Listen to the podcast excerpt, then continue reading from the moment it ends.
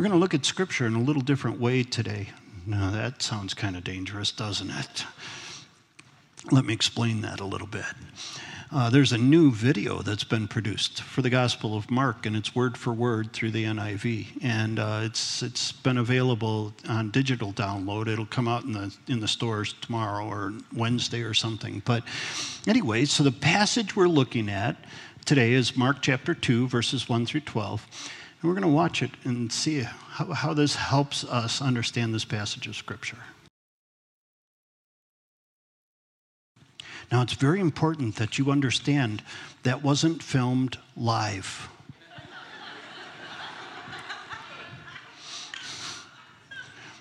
Okay?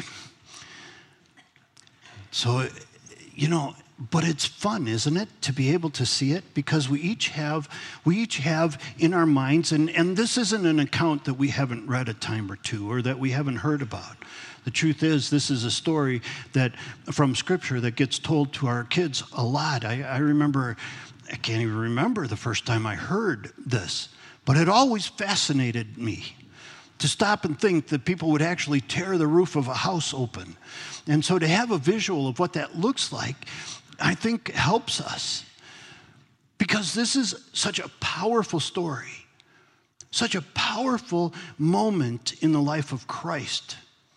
And it finds such an important meaning when we stop to think about the forgiveness that is given to this man who is paralyzed. And that's what we're focusing on today, is forgiveness. And it's interesting, as I was preparing the message for today, I went to Google, which is what you need to do when you prepare a message, and I Googled in, how does guilt impact people physically? And it's a fascinating search. Do you know that all sorts of studies have shown and proven that guilt and shame and condemnation and those types of feelings actually impact people physically? They bring physical symptoms into people's lives. And they did experiments where they recorded people and they started talking to them about things that they felt condemned about and things that they felt guilty about. Wouldn't it have been fun to be part of that experiment? Okay, and so they started talking to people, and people talked about how they felt a heaviness come on their lives and on their bodies, just as they even began to think about those things. You'll remember on Easter Sunday, we talked about how Satan loves to tempt us. He loves to bring things into our lives and tempt us with things. And then the minute that we jump into those things, he turns around and begins to speak condemnation over us. And words of condemnation, words of shame, words of guilt. And the truth is, probably each one of us have things in our lives and things in our hearts that when we think about those things, they immediately cause us to feel weighed down. Forgiveness is available. Jesus came to bring forgiveness into the world. And this account that we're looking at today is going to make that so clear. My prayer through this week has been that if any of you are here and you've never experienced the truth of knowing that the things that you've done in your life that are opposed to God, if you've been carrying that weight, my prayer is that you'll understand after the message today that you can be forgiven and that weight could be taken off of you. And my prayer further is that for those of us who do know that we'd start to live in a new way, grasping the forgiveness of God and an understanding of Jesus. So we're looking at this passage in Mark chapter 2, and it's forgiveness. And the key verse here is Jesus saying, "But I want you to know that the Son of Man has the authority on earth to forgive sins." And so that's where we get the big idea for today. And the big idea is that Jesus wants you to know that he brings forgiveness. Jesus wants you to know that he brings forgiveness.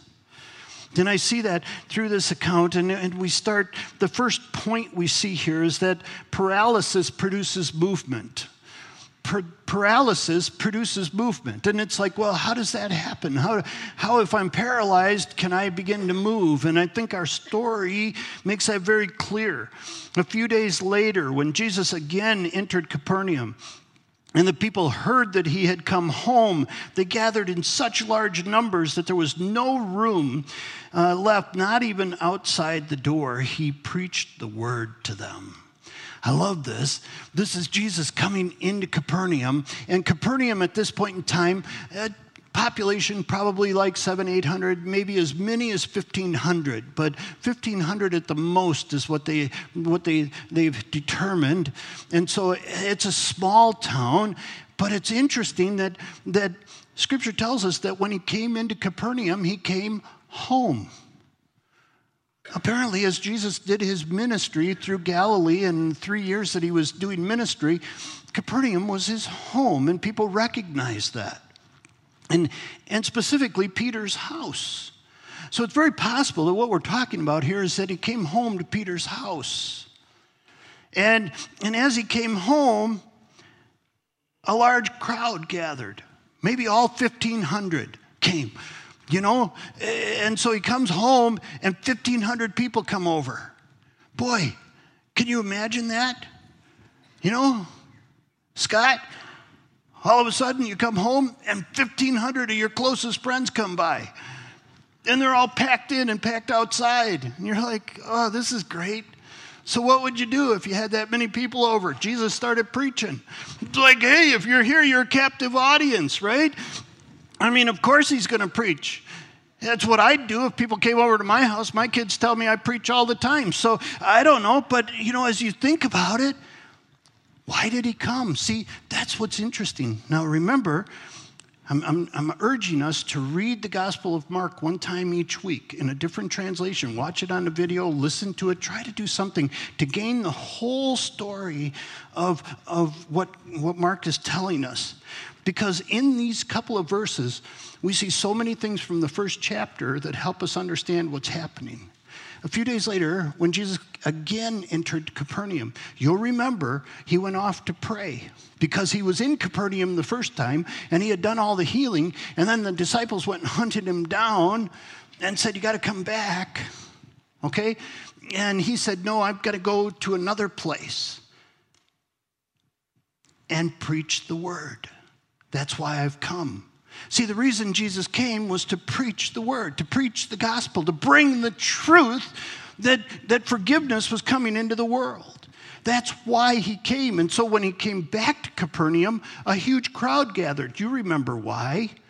Because when he healed the man who was leprous, he said to that man, he said, now don't go tell anybody, but go see the priest. And instead, the man went and told everybody, and as a result, Jesus could no longer travel without huge crowds coming around him. As a matter of fact, Mark is going to talk about the crowds that pressed against Jesus throughout the whole gospel. Chapter 2, chapter 3, chapter 4, chapter 5, chapter 6, chapter 8, chapter 9, chapter 10, and chapter 12. His whole ministry, he's going to be crowded with people all around him all the time. And he's going to use that as an opportunity to preach the good news, the word, to them.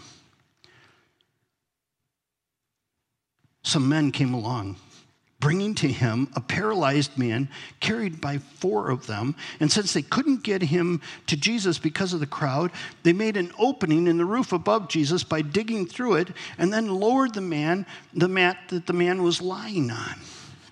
Fascinating to think about that. And I love the video because it kind of showed in a good idea because, you know, the truth is, Scott, if you had 1,500 people coming over and there were five more who came and said, well, we can't find a way in, we'll just dig a hole through Scott's roof, Scott would be like, oh, isn't this great, you know? Yeah, and your dear wife would be like, you're fixing this when they leave. But see, in the day and age when we're talking about here, when Jesus was traveling around, what would happen is the houses were made, the ceilings were about 6 or 7 feet, something like that, and there were the boards that went across, and then there was a thatch on top, and there was some clay in there. Luke calls it tiles in his account, and so you look at all that, and it was something that required annual maintenance. So it was something that you were needing to get up there and do that anyway. Now, that's still no excuse for digging through a roof, okay? But we understand that it was a little bit easier to fix when it was done. What I love about the video is that it was really kind of cool, right? Because Jesus is all intent on preaching, and all of a sudden this stuff starts falling down, and the sun starts shining on him. You know, it's be like this over here, okay? And it's like, wow, you know, the sun starts shining on him. And now, did that happen? I don't know. But could you imagine if all of a sudden stuff started falling down, and I'm just keep preaching, and you're like, man, he's going to get hit or something, okay? And so it's important that we enter into this. That's what I'm trying to help us with. And all of a sudden, this mat comes down in front of Jesus. And this man is lowered in. And all these people who had the best seats had to move. Because all of a sudden, the best seat was taken by the man who was dropped in. And he was brought right in front of Jesus. Because paralysis produces movement. Paralysis produces movement. You see, this paralyzed man, I believe, got to a point in his life where he said, I'm not going to worry about why this is happening in me anymore. I'm going to go to the person who can help me. I'm not going to fixate on why bad things are happening to me or why this is happening or what's going on in my life. I just need to get to the person who can help me. And he got four of his friends together, and those four friends came, got a hold of him, and took him to the place where he could get help. Paralysis produces movement. When we get to a place in our lives when we're able to say, I'm not going to let these things that are happening in my life, I'm not going to fixate on them, I'm not going to focus on them, I'm not going to wonder why they're happening to me. I'm going to go to the place where I can get help. And that becomes faith in action.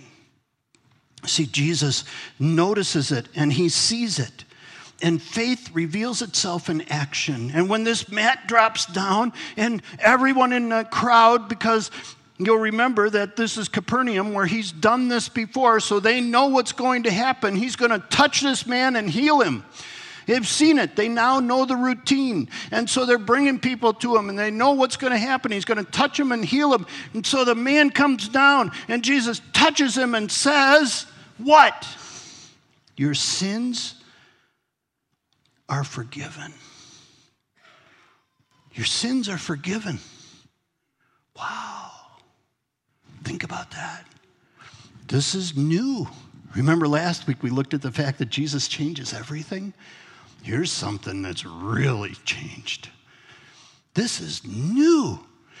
He didn't heal him. He told him his sins were forgiven. What's that about?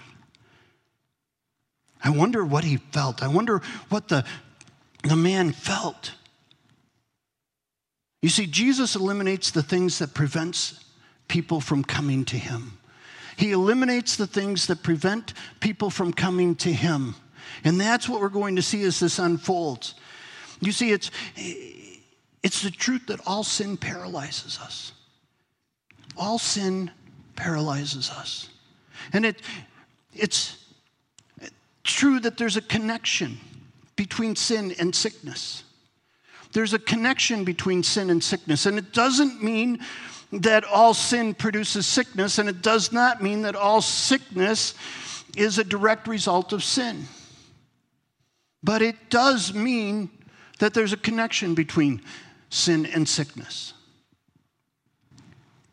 Schweitzer puts it this way.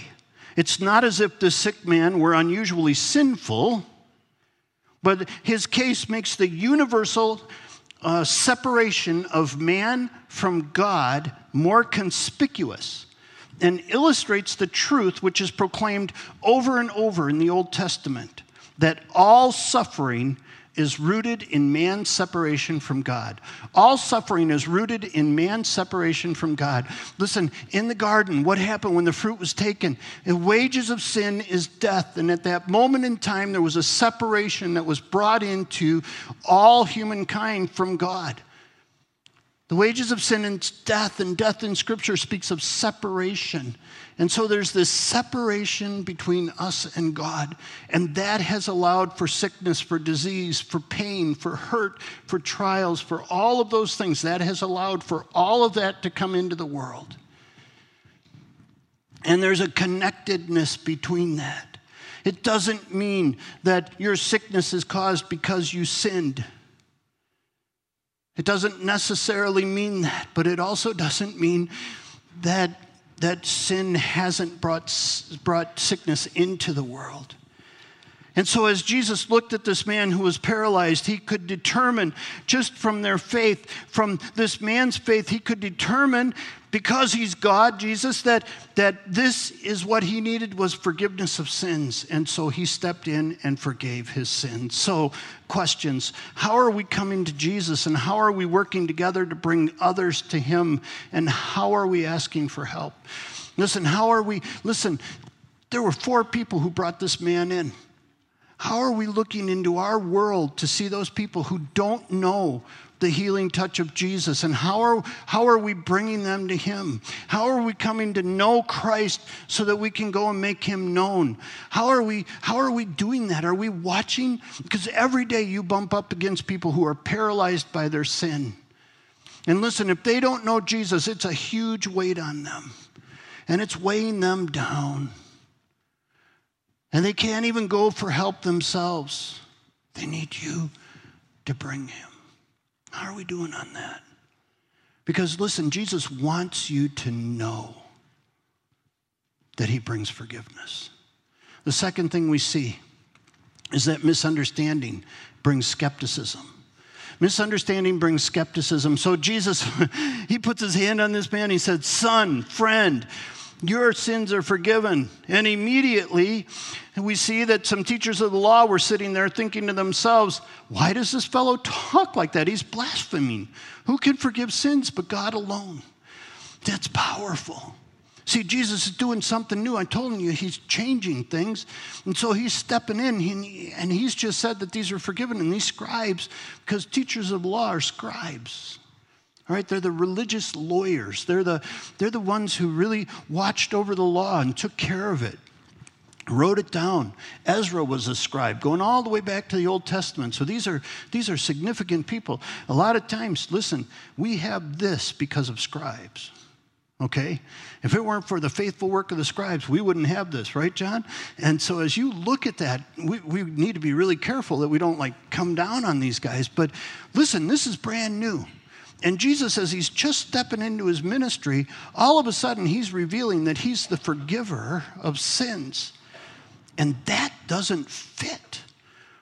There's nothing that they've read into the law that would make that fit. Now, the parallel passage to this is, one of them is found in Luke. And if you don't understand what that means, the parallel passage, Matthew, Mark, and Luke, and John, the 4 Gospels, have the life of Christ.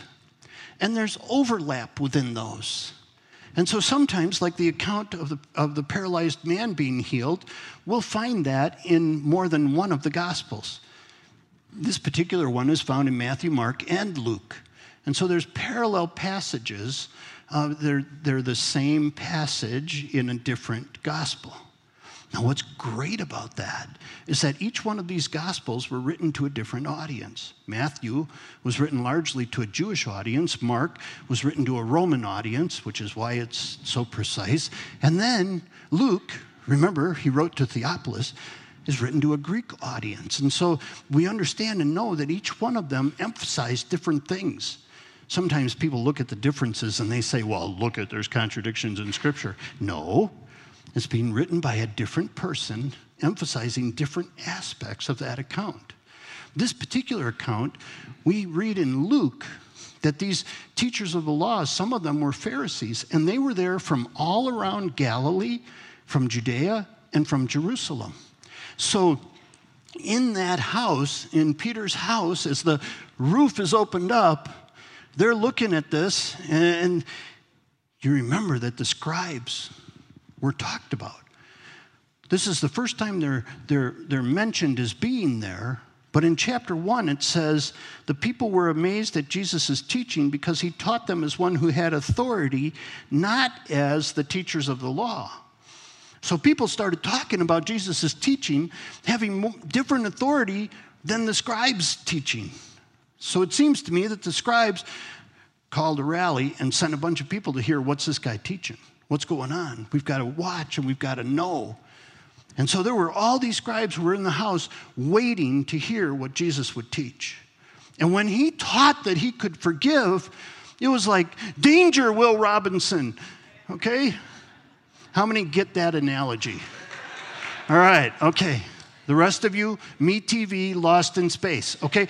But it's this immediate danger, okay, because there's this, something has been said that doesn't line up with all of the things that we've understood Scripture to say and God to say. There's a danger.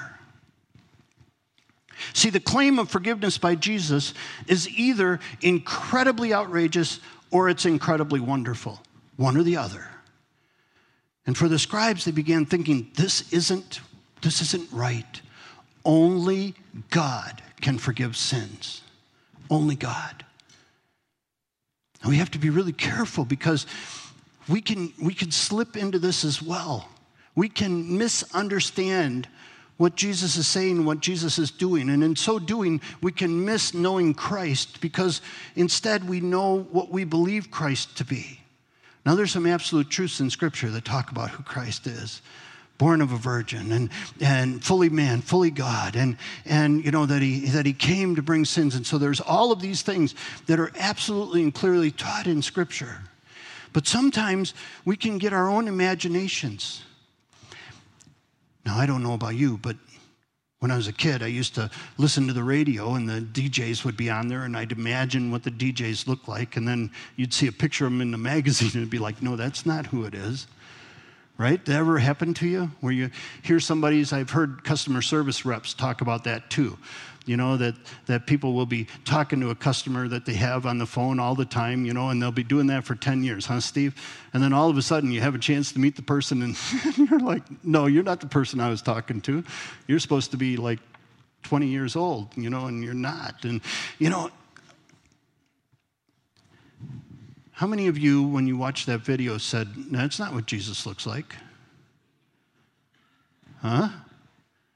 He looks like the one in the picture out in the hallway there, doesn't he? See, he looked angry. An interesting thing happened last week.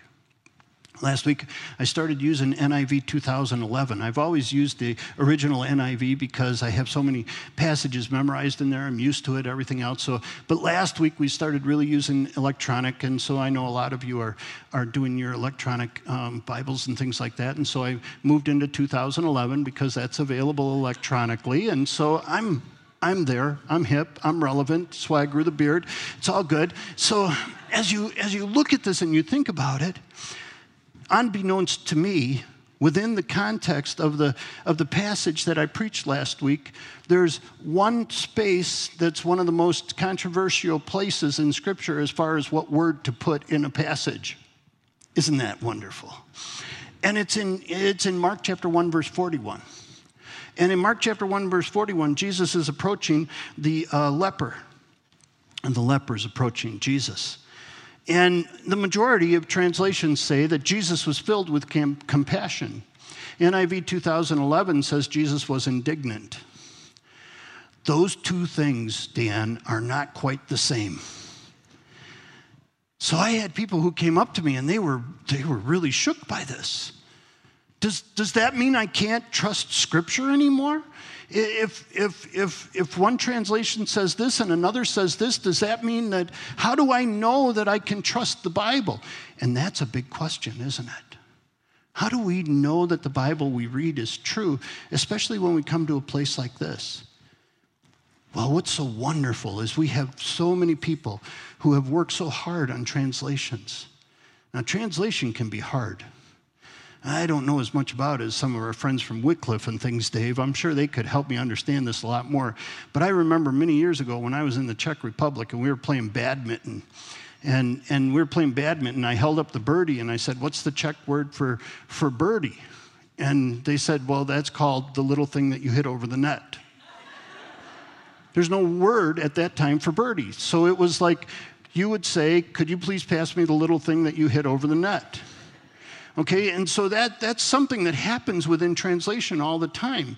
And there's also, you know, like we say, we feel it in our heart. In other cultures, it could be in your stomach and those kinds of things. Now, we understand the original text of our New Testament, it was in Greek. Jesus spoke Aramaic. That was the language that was the everyday language. So a lot of his speaking was in Aramaic or Greek, but he also spoke Hebrew. But a lot of the text that we have is already the authors taking the Aramaic and turning it into Greek. Now, what happens is hermeneutics is the art and science of studying the Bible, okay? So hermeneutics, art and science of studying the Bible. Within the art and science of studying the Bible, there's this one category that's called textual criticism, okay? And what that means is there's all these people who looked at the texts critically, okay? So within textual criticism, people who are looking at the text critically, there's also people who look at external evidence and internal evidence as for why words should be used in Scripture, okay? Is this fascinating for you, or is it like, you know, probably 25% of you are like, this is really cool, and 75% are like, could you put the movie back on? Okay, so, and on any given day, I could go one way or the other. But, okay, so, but this is important. See, this is so important because the world does not believe that Scripture can be trusted. The world does not believe that the Bible is absolutely true. And so things like this can throw us off, and it's important for us to understand these things. And so within textual criticism, there's these men and women who look at the original manuscripts that we have, because just like that wasn't a live recording of what happened, we don't have any of the actual original texts. Now, that doesn't undo us because the texts we have are very old. And when we compare them against each other,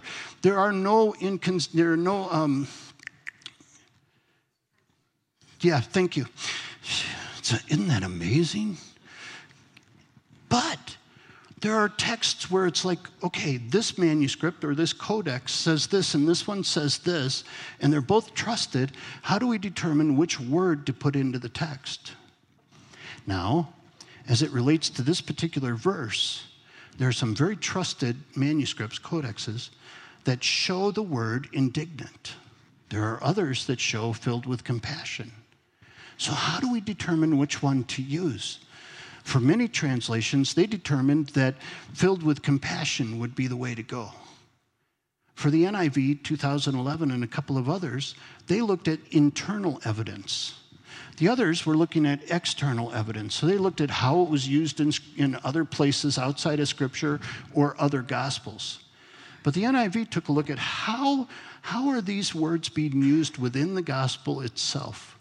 The internal evidence. How are these words being used within the Gospel of Mark? And when you follow Jesus in Mark, you follow a Jesus that may be something a little different than what we're used to.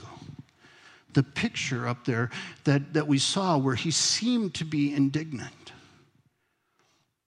You remember, perhaps, when Jesus is indignant with people, he gets indignant with them because they misunderstand or misrepresent God. When people misunderstand or misrepresent God, he gets upset with them. Oh, sorry. And so, you'll remember the leper approached Jesus, and what did he say?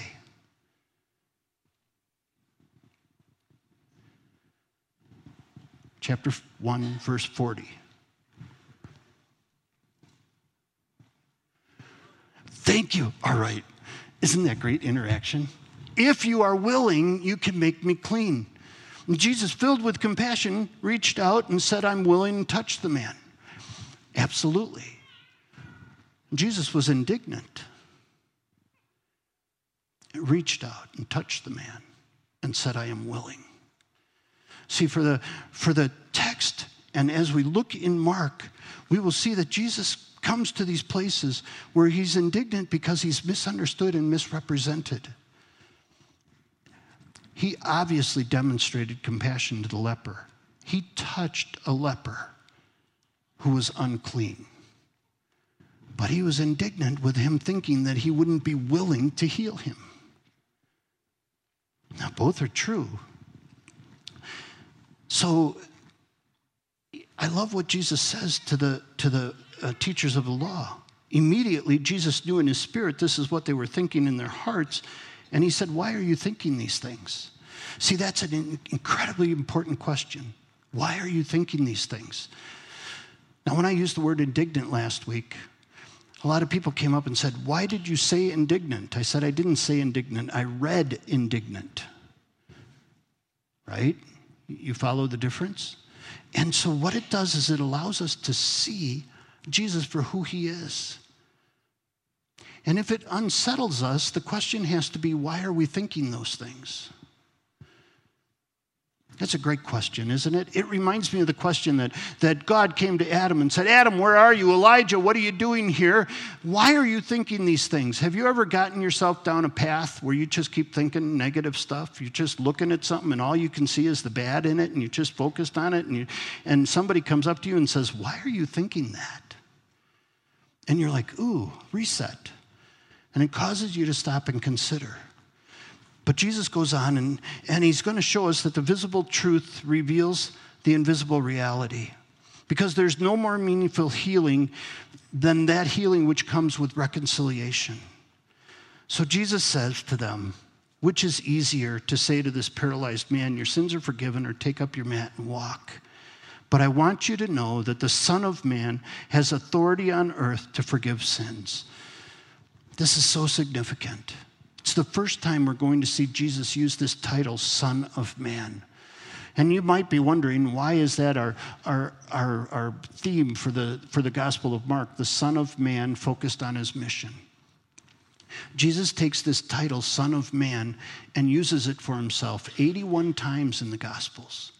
And as he uses it, it allows him to define who he is. If he would have come using the title Messiah, that would have come with all sorts of understanding of what that meant. The Messiah was a political figure. He was one who would come and release the captives from Rome. He was one who would come and be a political figure. But the Son of Man was basically a term that was waiting to be filled with meaning. And Jesus would spend his life mission on earth filling that title with meaning. But as he used it, the first thing, what this means, Son of Man, really literally means is human. So what Jesus is saying is the human has the authority to forgive sins. That's what their ears would have heard, is Jesus saying the human has authority, and you can understand why they're confused here. See, Jesus on earth is unfolding this redemptive plan of God. And as his life goes on, he's going to fill this title, Son of Man, with meaning, which for us, looking back, allows us to sing all the songs we sang today about forgiveness. But for them, looking into this, it was this mystery. So the Son of Man would have meant literally human. But as Jesus goes through his life, and I challenge you to take a look at that Son of Man throughout Scripture and find out how Jesus puts meaning into it. In Mark chapter 14, for example, at the end of his life, in verses 61, 62, Jesus gave no answer, and the high priest asked him, are you the Messiah, the Son of the Blessed One? I am, said Jesus, and you will see the Son of Man sitting at the right hand of the Mighty One and coming on the clouds of heaven. All right, now this is really significant, and I know I'm a little over. Just give me a couple more minutes, because this is so important in understanding the whole of this gospel. You will see the Son of Man coming on the clouds. See, by the end of Jesus' life, he's able to reveal to them that who he is the person that Daniel saw in his vision in Daniel chapter 7. In Daniel chapter 7, he's talking about the beasts and all the things that he sees coming and all of the beasts, the four beasts, and all of a sudden in chapter 7, verse 13, he says, in my vision at night I looked, and there before me was one like a Son of Man coming with the clouds of heaven. Did you hear what Jesus said in 14? And here it is here. He approached the Ancient of Days, the Father, and was led into his presence. He was given authority, glory, and sovereign power. All the nations and people of every language worshiped him. His dominion is an everlasting dominion that will not pass away, and his kingdom is one that will never be destroyed. Okay, this is exciting for all of you who are still with me here. Okay, when Jesus uses this title, Son of Man, he now has a blank slate with which to expose the truth of who he is. And it starts by him laying hands on a man who was paralyzed and saying, your sins are forgiven. And it starts by him telling the people who were in the room, I want you to understand that the Son of Man, a human, fully God, fully man, has been given the authority by God the Father to forgive sins. Now this is huge because, listen, apart from Jesus being fully God and fully man, he cannot offer forgiveness of sins. And we are left with a weight of condemnation.